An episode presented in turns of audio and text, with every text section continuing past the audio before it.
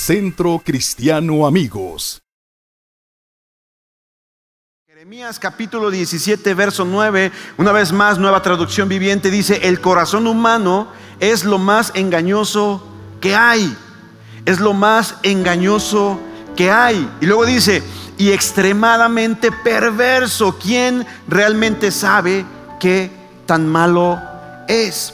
Yo no sé si tú has escuchado la frase eh, muy común que se dice entre los jóvenes y entre la gente, la famosa frase que dice, sigue tu corazón.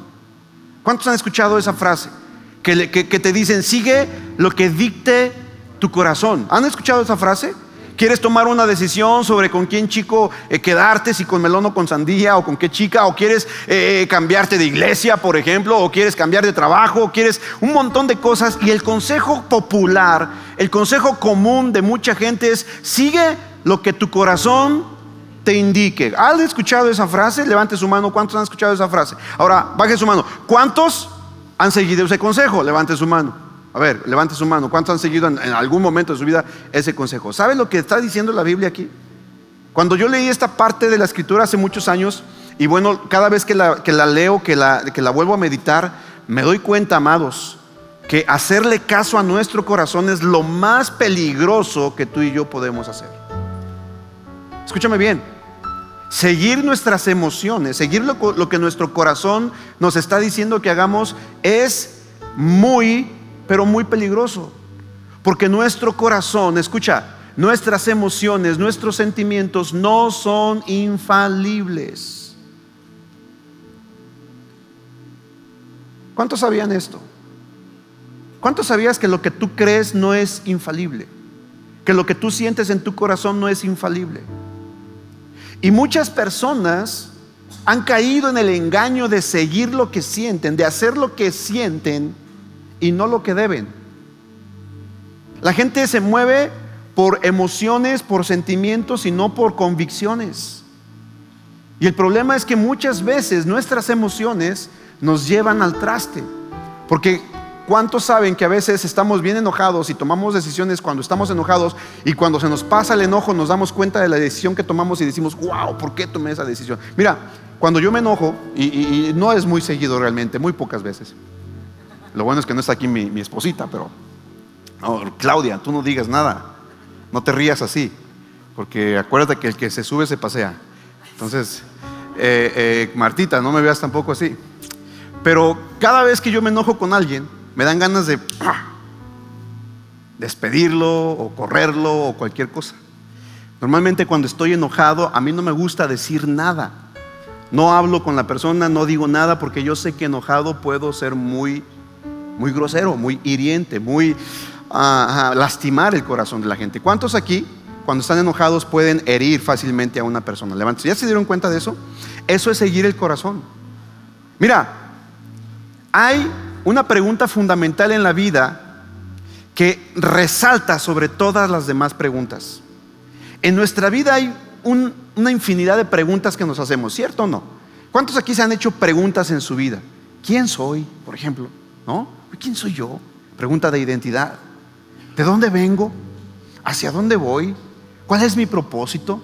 O sea, hay muchas preguntas que el ser humano se hace en su vida, pero una pregunta muy importante que debemos de respondernos todos los días, escúchame bien, es la pregunta de ¿qué o quién tendrá la última palabra en mi vida?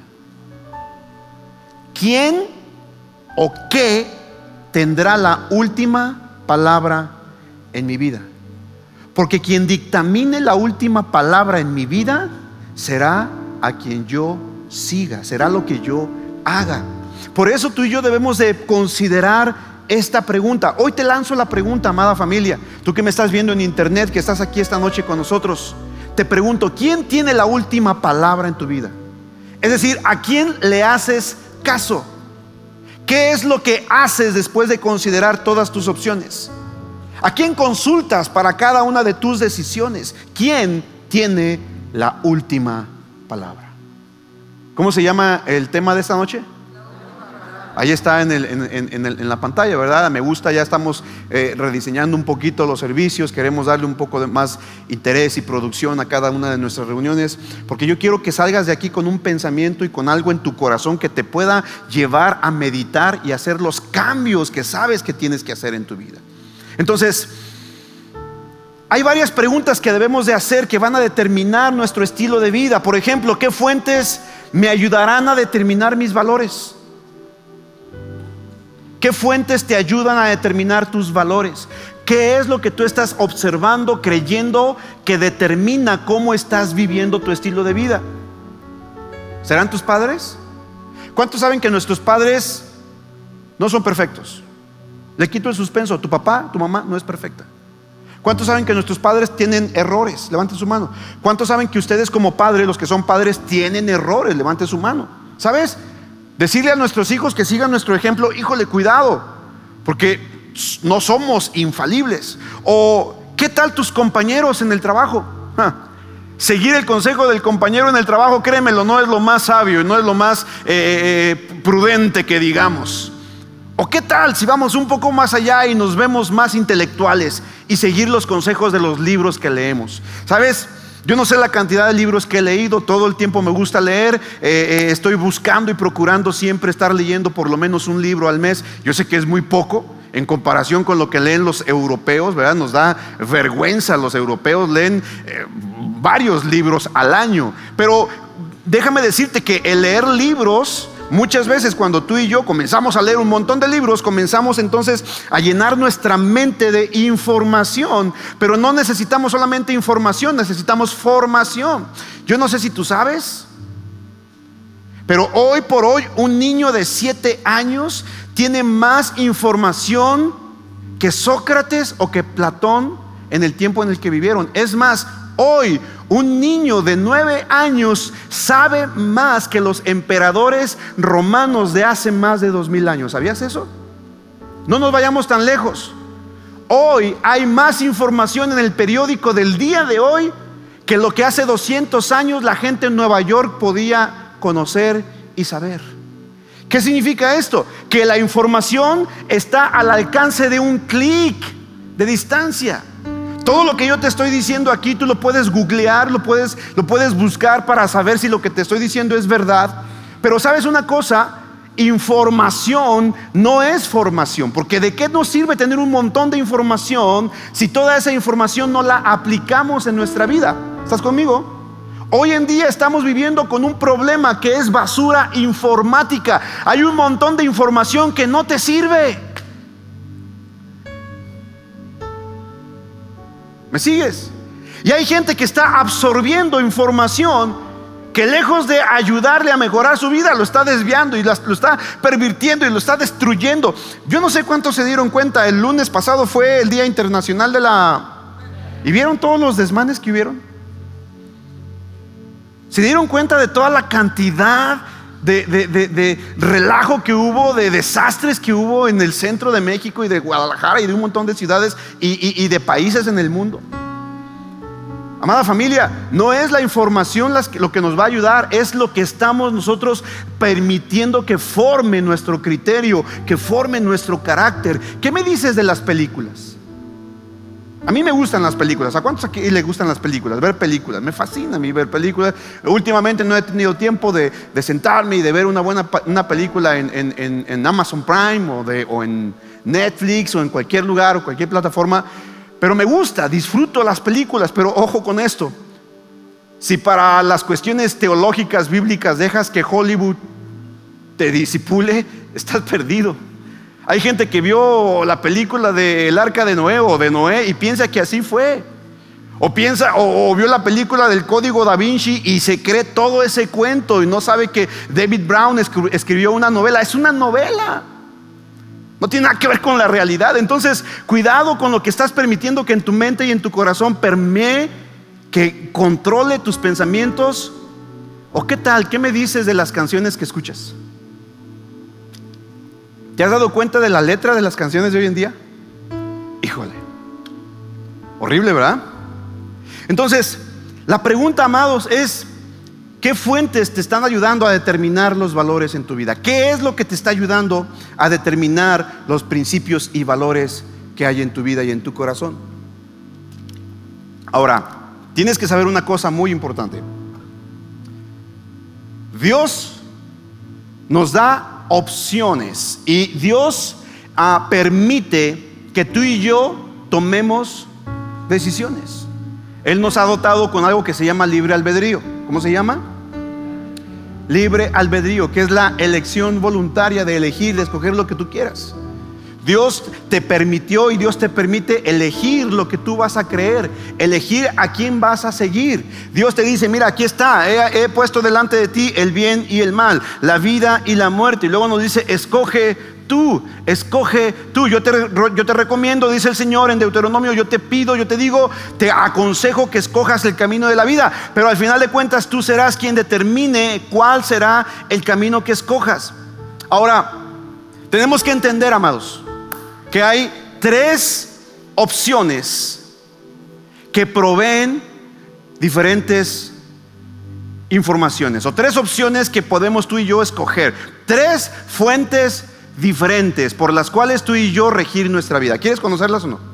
¿Cuáles son esas tres fuentes que, nos, que, están rigiendo nuestra vida? ¿Qué es lo que está delante de nosotros? ¿Cuáles son esas tres principales fuentes? pudiéramos mencionar más o pudieras encontrar más, pero las principales fuentes que determinan los valores y principios de tu vida son tres. Número uno, en primer lugar, lo primero que vamos a encontrar es tu propia fuente, es decir, tu propio concepto, lo que tú mismo te has formado en tu mente y en tu corazón. Podemos depender de nosotros mismos para que nos digan o nosotros mismos decidir qué hacer. Pero hay un problema con, con ser tú tu propia fuente. ¿Quieres conocer ese problema? Hay un problema con ser tú tu propia fuente. El problema con esto es que estudio tras estudio revelan que nuestra percepción de las cosas que estamos viviendo tiene una mayor probabilidad de estar incorrecto. Es decir, de acuerdo a los anteojos que estés usando para ver la vida, será la percepción que tengas de tu estilo de vida. Por ejemplo, una persona que tiene los anteojos de la amargura, del resentimiento, del dolor, entonces todo lo que mire con esos anteojos será pura pérdida. Todo malo, todo feo. Su, su, visión, su eh, concepto de lo que es la vida, su familia, su entorno, está empañada por la calidad de ojos con lo que está viendo. ¿Qué significa esto, amados? Que cuando tú y yo creamos nuestros propios conceptos para definir nuestra vida, entonces podemos caer en el error porque nuestra percepción es incorrecta. ¿Cuántos se han dado cuenta que muchas veces lo que creemos estaba equivocado, era erróneo. ¿Cuántos se dan cuenta? Y decimos, híjole, es que eso no es como yo me lo imaginaba, no es como yo pensaba. Mira, yo recuerdo cuando eh, la primera vez que fui a Disney, mi papá siempre me había prometido, y, bueno, esto ya lo puse a los pies de Cristo y cada vez que me acuerdo me duele y tengo que perdonar esta, esta acción, pero yo recuerdo que mi padre desde pequeño me decía, si sacas buenas calificaciones te voy a llevar a Disneyland. Ya estoy yo como tonto sacando buenas calificaciones. Porque quería ir a dónde. Y sabes, yo me imaginaba un lugar precioso, increíble. Y recuerdo que hace muchos años, no hace, no hace poco, hace, hace poquitos años realmente, no hace mucho. Cuando yo era niño, hace poco tiempo, había, había un programa que se llamaba el Club de Mickey. ¿Cuántos recuerdan el Club de Mickey? Levante su mano. Martín, levanta tu mano, no me dejes solo. Sí, los que ya son más eh, jovencitos no se acuerdan de ese programa. ¿Cuántos ni siquiera saben de lo que estoy hablando? A ver, levante su mano. No, cálmate, Alex. Se me hace que tú saliste en el programa alguna ocasión. Pero cierto, no en ese programa del club de Mickey eh, eh, pasaban escenas del, del, parque y un montón de cosas. ¿Cuántos vieron ese programa? Y sabes, cada vez que yo lo veía yo me emocionaba porque yo decía, wow, mi papá me va a llevar allá un día. Voy a sacar buenas calificaciones porque yo sé que Él me prometió que un día me iba a llevar a Disney. ¿Y sabes qué pasó? Nunca me llevó. Nunca me llevó, siempre estuvo ese anhelo en mi corazón. No fue sino hasta, hasta hace como unos 15 años, no, no es cierto, perdón. Ah, tendría hace más de 15, 20, unos 18 años la primera vez que yo fui a Disney y no solamente fui yo, llevé a mis hijos. Yo me acuerdo que llevé al chino y a Maye a mi hija para que la dejaran subir a los juegos, le tuvimos que poner un montón de papel en los zapatos para, para que diera la altura, ¿no? Para poderse subir a los juegos. Pero yo recuerdo, yo estaba tan entusiasmado cuando llegué, yo veía el parque y, cuando entré al parque yo dije, ah, me lo imaginaba diferente. Sí, está bien padre. Sí, la, la cabeza de Mickey, el castillo de Mickey, pero me lo imaginaba diferente. Mi perspectiva cambió cuando estuve ahí. ¿A cuántos les ha pasado que su idea es una y cuando ves la realidad cambia totalmente el panorama? Y tú asegurabas y perjurabas y jurabas que era de una manera, pero cuando te das cuenta cambia totalmente y entonces dices, oh, decepción. Obviamente no me decepcioné. Mira, yo estaba feliz, me subí a todos los juegos, me subí a la Torre del Terror. Yo recuerdo que me subí a la Torre del Terror como tres veces. Y yo agarraba a mi hijo y le decía, vente, vámonos. Y mi hijo, no, ya no, ya no, ya no. La primera vez recuerdo que nos subimos, mi hijo y yo, él tendría, no recuerdo, estaba pequeño, iba a la primaria. Y, con tal de que no se espantara, yo iba platicando con él y decía, mi hijo, no te preocupes, aquí estoy contigo y todo. Y no me di cuenta, la cosa esa cayó y regresó. Y yo ni en cuenta, porque estaba tan eh, enfocado en que mi hijo no, no, no, no se asustara. Y como no lo disfruté, pues me volví a subir. Ya he ido varias veces a Disney, hemos ido varias, en una ocasión fuimos con toda la banda, me acuerdo que fuimos a hacer una gira por California y alguien en una iglesia trabajaba por ahí. Eh, o, no se tenía pases VIP. El caso es que nos dijo, pastor, pues queremos darles una sorpresa, queremos llevarlos a Disney. Y yo, yes, sí, vamos. Yo creo que estuvimos ahí jugando y nos subimos a todos los juegos. Invitaba a Jael a que se estuviera a la torre del terror, pero nunca quiso, le sacó, se le juntaba a la familia de Jaelito. Pero, pero ¿sabes? Eh, ¿Cómo, ¿Cómo, disfrutábamos? Pero cuando yo era niño, yo recuerdo que mi perspectiva de ese parque era enorme, era gigantesco. Y cuando llego me doy cuenta, pues no era para tanto. ¿Sabes por qué? Porque normalmente cuando tú y yo consideramos las opciones desde nuestras propias perspectivas, nos damos cuenta que lo que creemos no es normalmente la realidad. Por eso cuando tú vives de acuerdo a tus propios preceptos, de acuerdo a lo que tú mismo te has formado, de acuerdo a tu propia experiencia y te das cuenta que lo que has creído no era real, entonces viene una decepción enorme. Estudio tras estudio revela que nuestra percepción tiene la mayor probabilidad de estar incorrecta que de estar correcta. De hecho, algunas veces nos mentimos a nosotros mismos. ¿Sabes que hay gente que se miente a sí misma? Para tratar de sentirse bien por el error que había en el que había vivido, por ejemplo, la mujer que, que, se miente a sí misma, que se engaña, que sabe que no debe de estar con ese tipo, que sabe que no le conviene esa persona, pero aún así se engaña diciendo, ay, no importa, no importa, lo voy a evangelizar, él va a venir a la iglesia, él va a creer un día en Jesucristo, pero ay, está bien guapo, me voy a casar con él. Y al rato se da cuenta que esa persona no quiere nada con Dios y termina humillada, resentida, ¿Sabes por qué? Porque la Biblia dice que el corazón humano es lo más engañoso que hay y es extremadamente perverso. ¿Quién realmente sabe lo que es tan malo? Por eso ten cuidado cuando tú te estás moviendo por tu propia perspectiva. Cuidadito. Cuidado cuando te estás moviendo por lo que tú piensas. ¿Me sigues? Es que yo creo. Es que yo pienso. Es que yo me imagino, es que yo supongo. No, no supongas nada. Cuidado, ten cuidado. Te hago una advertencia. No le hagas caso a tu corazón. Es engañoso, es perverso. Amada familia, el corazón no es para seguirlo, sino para conducirlo. ¿Me sigues? Tienes que aprender a conducir tu corazón, a guiar tu corazón, a enseñarle a tu corazón qué es lo correcto. No es lo que a ti te agrada, no es lo que tú sientes o quieres, sino lo correcto, lo que tienes que hacer. La segunda fuente, lo segundo que encontramos que dirige nuestros estándares, nuestro estilo de vida, es el mundo. Digan conmigo el mundo. ¿Qué significa el mundo? La cultura en la que estamos viviendo el medio en el que nos desenvolvemos, el estilo de vida que estamos viviendo en la actualidad. Sabes que cada hijo de Dios se ha tenido que enfrentar a una cultura diferente. Por ejemplo, vemos a Abraham, el padre de la fe, siendo llamado en medio de una cultura caldea. Sabes que los caldeos adoraban a un montón de dioses ajenos. Sabes que los caldeos son los que eh, empezaron a adorar a las estrellas, los astros. De la cultura caldea, caldea los, sumerios y toda esta cultura, surge los zodiacos, los signos zodiacales y la adoración a las estrellas. Abraham entonces fue llamado en medio de una cultura que adoraba la creación, pero fue llamado el hombre de la fe. Eh, Abraham no le hizo caso a, su cultura en la que vivía, le hizo caso a Dios y a su voluntad. ¿Qué me dices, por ejemplo, de José? El soñador.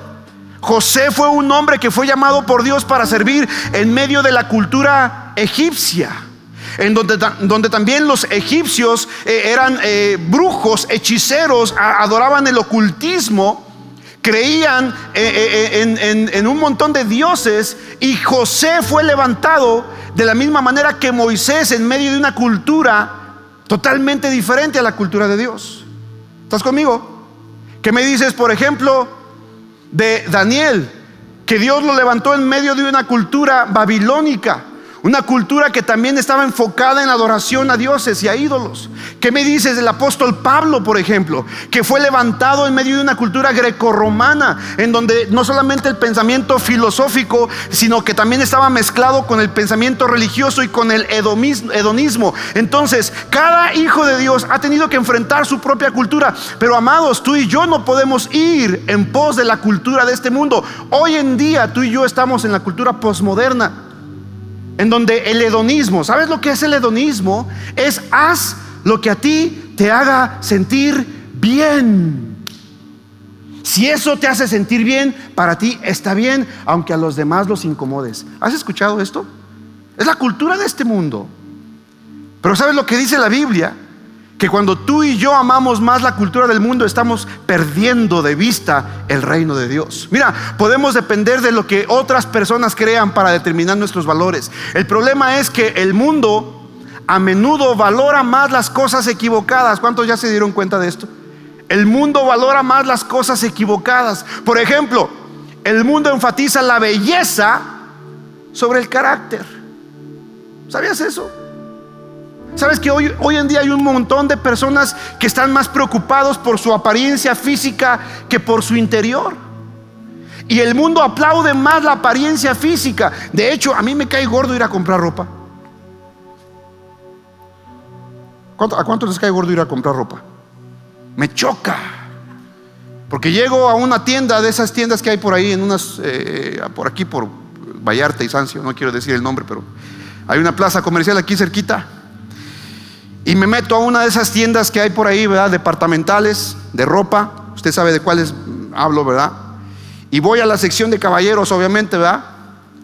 Y de entrada, pues bueno, las camisas. Pues obviamente, pues se da cuenta, ¿verdad? Yo no puedo vestir una camisa M.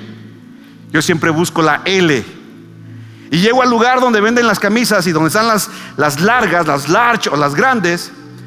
Me la pruebo, me la pongo y parezco tan mal, mal amarrado.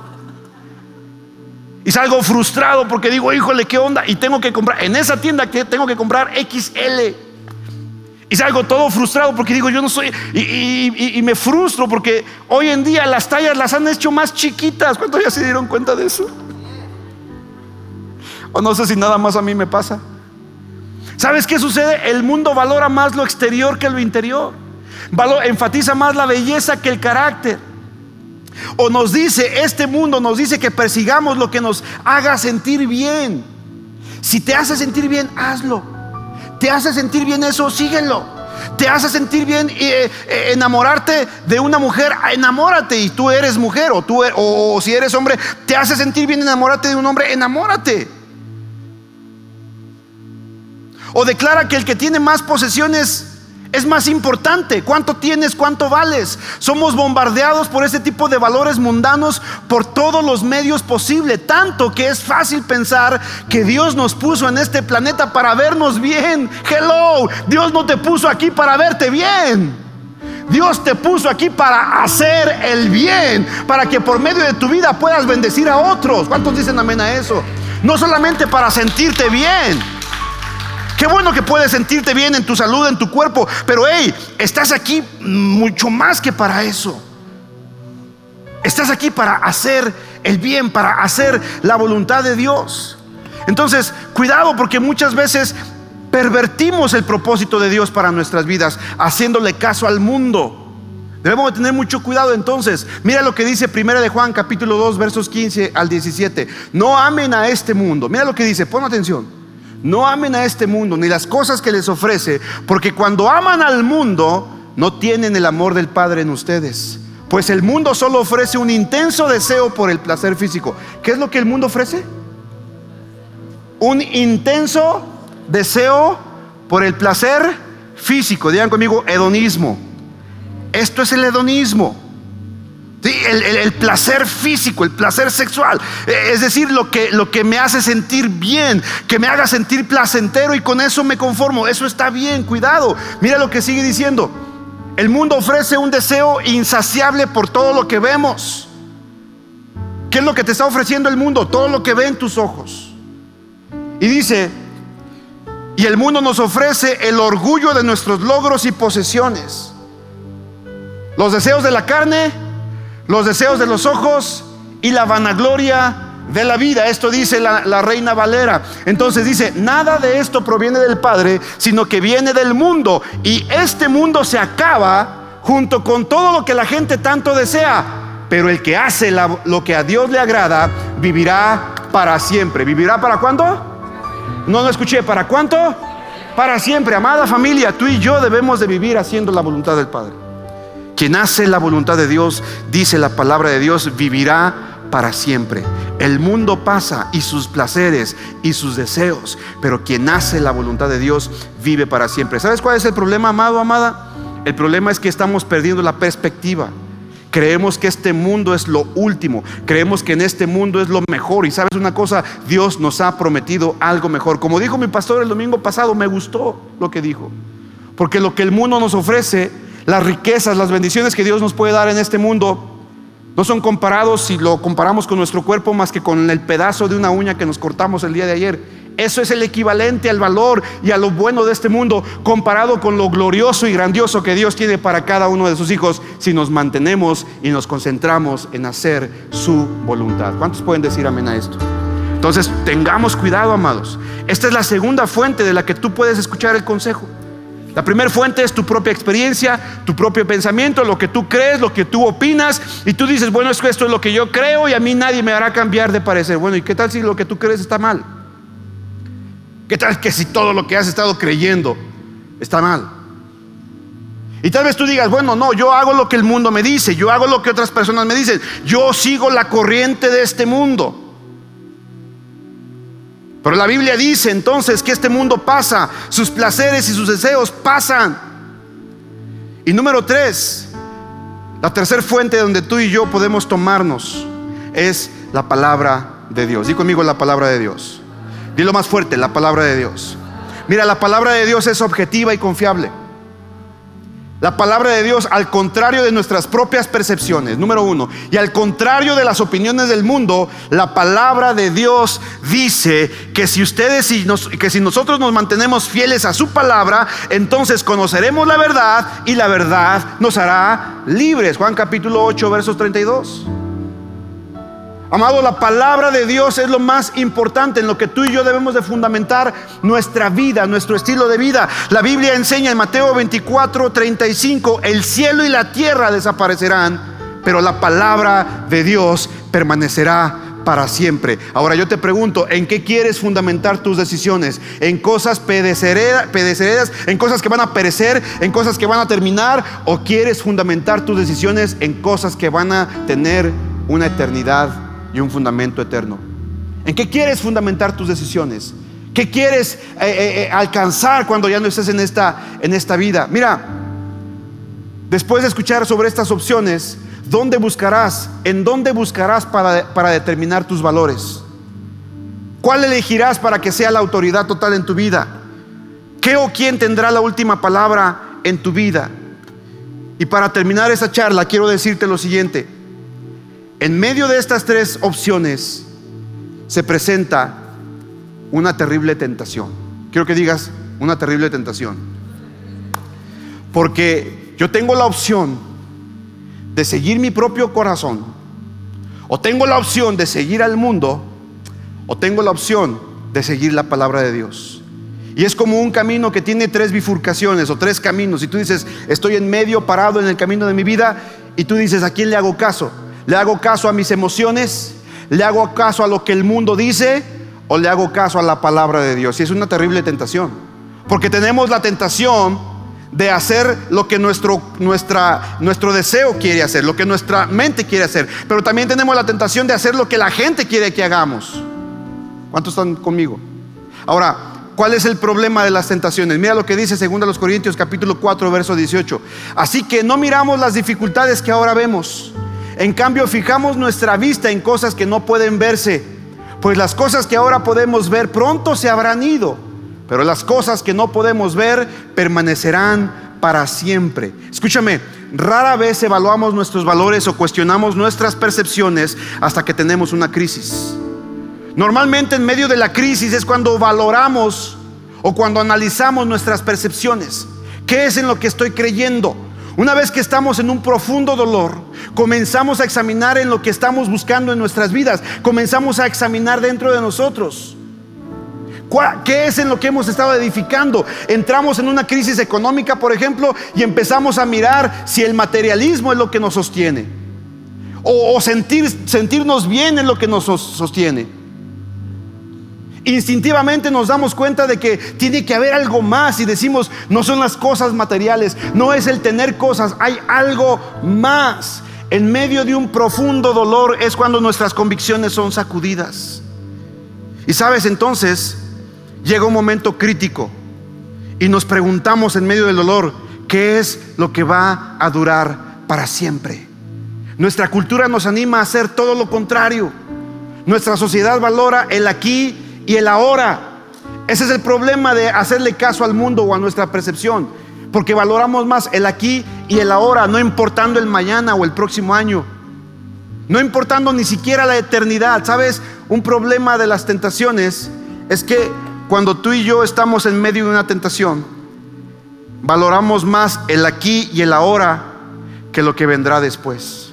El problema de las tentaciones, amados, es que queremos disfrutar ahora, aunque después paguemos el precio. En lugar de abstenernos ahora, de frenarnos ahora para después disfrutar los galardones. No sé si me estoy dando a entender. El problema de las tentaciones, amado, y más en el momento de decidir en qué voy a regir mi vida, es que yo estoy luchando para decidir si caigo en esa tentación y disfruto el momento, aunque en el futuro pague las consecuencias, o me abstengo de disfrutar el momento y me duela al disfrutar el momento, aunque en el futuro yo reciba las, bendiciones y los beneficios de haberme abstenido. No sé si me estoy explicando. Ese es el problema, amados, que muchas veces tú y yo preferimos el aquí y el ahora en lugar de mirar a la eternidad.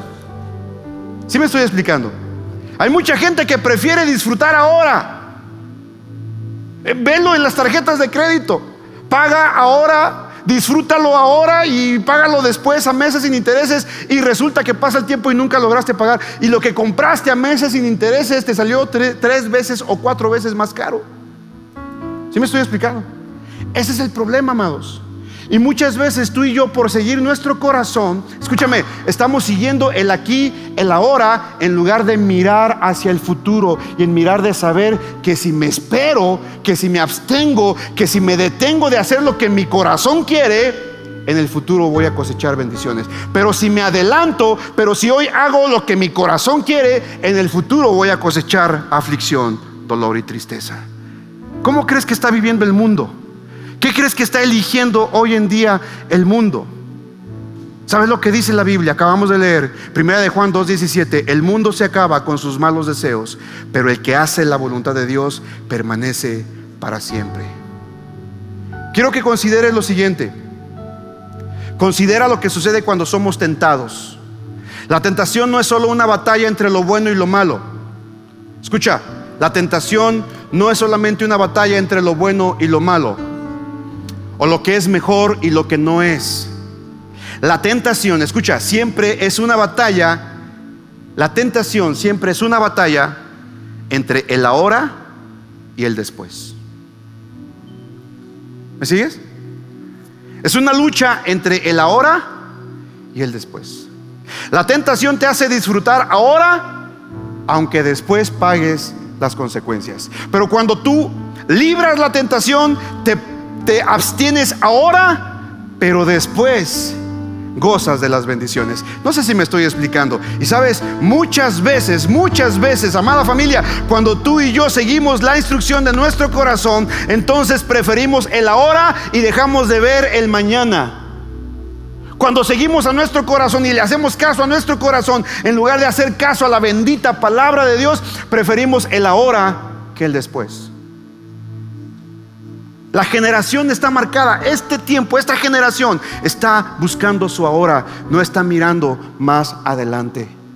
Los jóvenes prefieren gastar su tiempo, su vida, su energía teniendo sexo inmoral ahora y no están previendo que el día de mañana tendrán familia, que les cuestionarán por qué viven como viven. Hello, ¿por qué? Porque la gente quiere disfrutar ahora y no está pensando en mañana.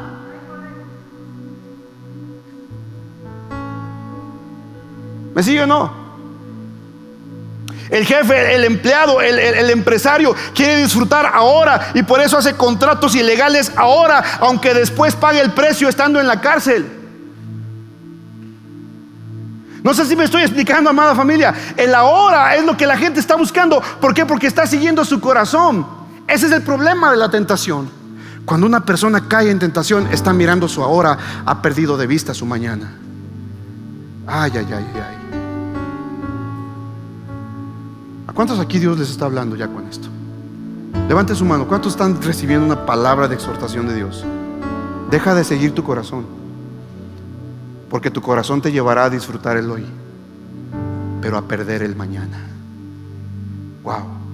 Pero si sigues la instrucción de la palabra de Dios, probablemente hoy te estés absteniendo de un montón de cosas. Pero el día de mañana vas a disfrutar de un buen nombre, vas a disfrutar de prestigio y vas a disfrutar de la bendición de Dios en todas las áreas de tu vida. ¿Alguien puede glorificar el nombre de Dios por esto? Entonces, en pocas palabras, la tentación siempre será una batalla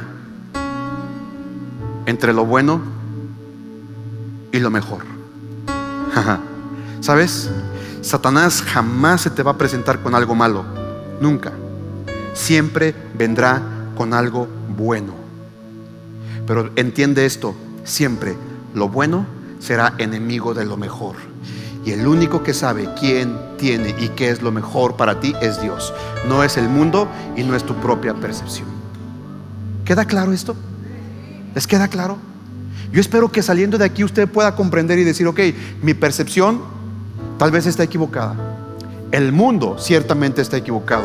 Dios no puede estar equivocado. Ok, hoy no caeré en la tentación de hacer lo que mi propia convicción me dice o de hacer lo que el mundo quiere que haga. Hoy decido hacer la voluntad de Dios porque yo sé que hacer la voluntad de Dios me garantiza, no, tal vez no hoy, pero sí mañana, el recibir sus bendiciones y el gozar de paz y de vida eterna.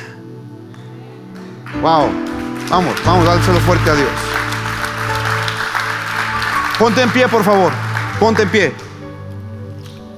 ¿Cómo lo hago? Tal vez tú me dices, pastor, ¿y cómo le hago para poder no caer en la tentación del hoy? Bueno, bien sencillo, bien sencillo. Mira lo que dice 2 Corintios capítulo 4, verso 18. Dice que no nos fijamos en lo invisible, en lo visible, sino en lo invisible ya que lo que se ve es pasajero, mientras que lo que no se ve es eterno. Hey, familia, pon tu mirada en las cosas eternas. Pon tu mirada en las cosas eternas, porque lo eterno permanece para siempre. Lo que hoy ves, lo que hoy miras con tus ojos, es temporal, es pasajero. La silla en la que estás sentado, el auditorio en el que estamos reunidos. ¿Sabes que este auditorio es pasajero, es temporal? No durará muchos años. ¿Cuánto tiempo va a durar? No lo sabemos si el, tiempo, si el templo de Jerusalén fue destruido tres veces y hoy está en ruinas. Los discípulos salieron y le dijeron a Jesús, ah, ya viste Jesús el templo de, de Salomón, mira qué hermoso. Y Jesucristo le dijo, hoy les declaro que no quedará piedra sobre piedra de este edificio y los discípulos estaban presumiendo la majestuosidad del templo. Y Jesucristo les cambió la perspectiva y les dijo, hey, no se fijen en las cosas temporales, en las cosas visibles, fíjense en lo eterno. Hoy estoy aquí para decirte, amada familia, pongamos nuestra mirada en lo eterno. Enfoquémonos en lo eterno. Para que entonces, escucha, para que entonces no suframos pérdida. Si tú pones tu mirada en las cosas temporales, vas a sufrir pérdida. Pero si pones tu mirada en las cosas eternas, nada ni nadie te podrá robar la bendición que Dios ya determinó para tu vida. ¿Alguien aquí puede glorificar el nombre de Dios por esto?